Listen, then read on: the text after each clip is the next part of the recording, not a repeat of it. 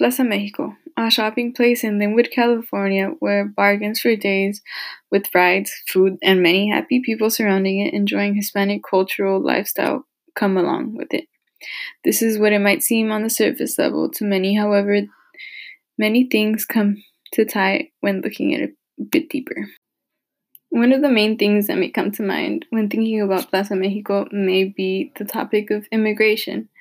And along with this, many times what is associated with this may be unemployment.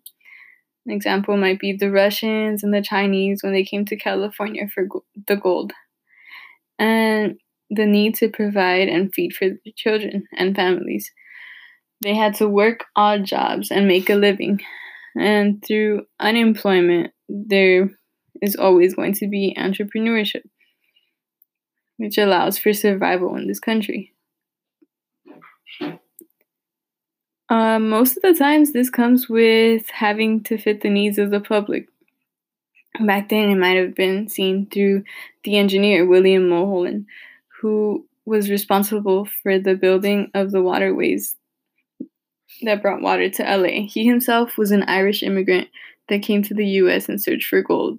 But when all that failed, he developed engineering skills as a way to produce money and ended up becoming head engineer in the whole project. Nowadays, it may be seen through the fashion district. There are often people selling their goods and knockoffs at lower prices, from clothing to pets to suitcases, to make it more affordable and attract more business, therefore, making a living. Because entrepreneurship seems more attainable in a place like California, a place of opportunity, there is diversification. Nowadays, when people think of California culturally, they think of one big melting pot. In the book California by Kevin Starr, he explains how much of this has to do with people mig- immigrating to California during the gold rush, and that made it known for its diversity. And since then, people from all over the world keep coming to California because of the diversity and opportunity that there is for every race, from Russians to Spanish, Mexicans to Koreans, Chinese, and African Americans, even though it was kind of against their will, and Irish to many others. Even so, we still see discrimination from many people. An example of this, going back to the gold rush, the Chinese immigrants that were there the last few waves to come and didn't find that much gold in the country. In the documentary Chinese, The Frontier West by Loni Ding explained that there were restrictions implemented by the white man, mainly on the Asians, such as extra taxes and not giving them little to none little to none credit when it came to working in the fields and the great ecological advances because they were different they were easier to differentiate through the color of their skin and the way that their eyes looked discrimination not, was not only applied to the chinese when it came to americans but also to hispanics through farming Back then, we see it in Cesar Chavez, a farmer amongst many who no longer stood for the unethical working conditions and environment. He stood up for him and fought for his people, even, af- even later went to start on the National Farm Workers Association. To this day, we still see things like this taking place, and immigrant Hispanics are expected to work in the fields. Now, in 2020, recently in March, because of the COVID 19 outbreaks, the US is trying to process the immigrants that were on the waiting list a little bit faster to get them started working on the fields so that vegetables and fruits don't go bad. Another main topic that might arise could be pride in our culture, that many have, possibly even starting with the kids, such as reverse assimilation or acculturation. Immigration has brought swap meets, also known as tianguis, pulgas, terminales. There have been many songs made talking about swap meets, such as the artist Jose Luis Orozco, who sang the song La Pulga en San, de San Jose, the flea market of San Jose. In his children's songs, he's passing down to other generations the many things that one could buy at the swap meet. He educates the kids on the culture, and through this, have pride in the Hispanic establishing many swap meets in California. There are also Korean Mexicans, for example, who fall into this category. In an article of LA Times, A Cultural Awakening by Hector Becerra, he explained how the owner who opened the Plaza Mexico had very much pride in our culture, even through generations of his family were originally Korean. He integrated to the Mexican culture and to see themselves as true Mexicans. When he originally came up with the plans and hope for Plaza Mexico, looking into the future, every, every ethnicity to a certain extent has a sense of pride for their culture, and because of this, there's a big establishment located around a lot of Hispanics that show off their native land in such a way that takes them back to their roots. They are happy to be associated with it. And of course, with cultural pride, food. Food will always come into play. We see this through family recipes that have been passed down generation to generation, having been tweaked to the best that they can be. In Hispanic culture, you always have you always send homemade food and leftovers to those you care about because there is a pride in our cultural food that one makes because of its many families have opened this their own Mexican food restaurants showing off their great recipes to their customers. Another example of this may be discussion of who's better. There have been jokes, wars, arguments over football games and other sports. People have tried, people strive to be the model minority and all of the countless school fights and school rivalries over the sport groups and seeing who is truly the best. Even though there may be a dark side to cultural pride, it may be a distra- distraction or entertainment to others. Oftentimes, when people need a distraction from the people around them, their busy lives, many many times people like to associate with things that can relate or connect to something that matters to them. Back in the days, it used to be carnivals and other things that would distract them and entertain with their brides, with each other, with rides and fun with the with the family. However, it is seen through Netflix and taking significant others on dates nowadays to show off their cultural background and going shopping. People like to associate and entertain themselves with things who others are closest to their tastes. Because of this, movements such as the LGBTQ movement come into play. They participate in parades that happen in major cities through Fresno, Laguna Beach, Long Beach, Sacramento, Santa Cruz, San Mateo, West Hollywood, San Francisco, San Diego, Ventura, and many more places in California alone.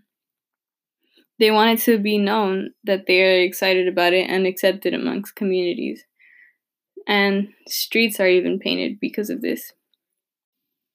Overall, what the most important association of Plaza Mexico may be will not only affect this business, but everywhere will always be changing communities.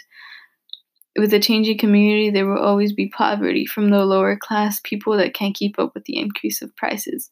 For example, the LA riots. The LA riots were not only about ethnicity and bias that were against others and their skin color. People of all ethnicities, white, black, Hispanic, Asian, living in poor neighborhoods, were not able to sustain their families and only getting by on the bare minimum. So they took advantage of the people rioting and breaking into stores to get diapers for their kids. Through time, there will also be reverse assimilation.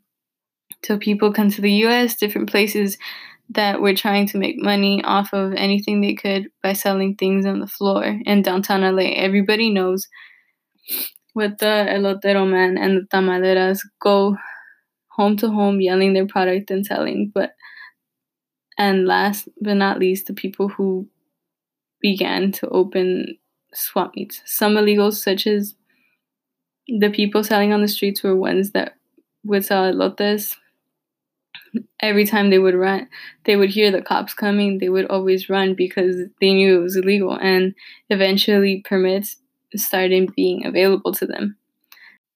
open markets, better known as swap meets, that were held every weekend and help people stay afloat. And they became so popular that they went from outdoors to indoor structures. And also, as I talked about before in the LA Times article about the Plaza Mexico founding of the American Korean, Korean immigrants have come and have assimilated to the Hispanic culture and accepted to be accepted, they completely forgot theirs. And orig- they originally went to Mexico through generations, have learned to speak fluent Spanish, and now associate themselves as the Mexican rather than Korean. Now, when they immigrated to America, they just associate them more with Mexicans than their original ties. Just as in the context through the years, there have been many Native Americans, Russians, and Hispanics that have assimilated to the white and American community and always surrounding them in order to fit and be accepted. Another example of this may be biases in single stories. White people, since the beginning of time, have been seen as superior race and skin color. To this day, there are still influences over this, and we see people constantly lighten their skin, such as Nicki Minaj, because this is what our, what our society learned is the best. The model minority. When people, when most people think about minorities, immediately what comes to mind is someone not white. We think about the real when you think about the real definition, which is someone or something who outnumbered who is outnumbered compared to the people or things surrounding it. In the US, Asians are ones considered to be the model minority. But in some places, they're the ones outnumbering their surrounding population and might not always be the brightest. Some, such as Cambodians, have struggled with this. In, in an article found on NBC, Behind the Model Minority Myth Why the Studious Asian Stereotypes Hurts by Chris Futches, he explains how the end of the model minority, how in the end the model minority doesn't know who they truly are and only what is expected of them in the society. And when they don't meet those standards, they feel lost and ashamed, which overall hurts them in a changing society. However, in the single story and bias environment, technology has risen to take the place of what we believe is the future and entitled Amazon is the future. In the rush society we live in today, convenience is key. And what once was thought to be convenient, such as swap meets and shopping for cheap clothes in shopping district, is now no longer the case. Many swap meets are dying, and local community ones that are now seen run down and nothing to present.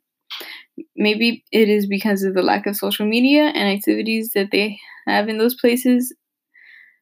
But Plaza Mexico, on the other hand, is thriving and has kept up with this and therefore been able to grow. The general footprint of the local indoor swap meet not 10 minutes away from my house that has been demolished and under construction for something newer and better for the last 2 or 3 years. And when trying to when I tried to find more information about it there were only two links a Yelp account with 6 reviews and a Facebook account with a picture and the address. All to show for the Imperial Discount Mall on Garfield.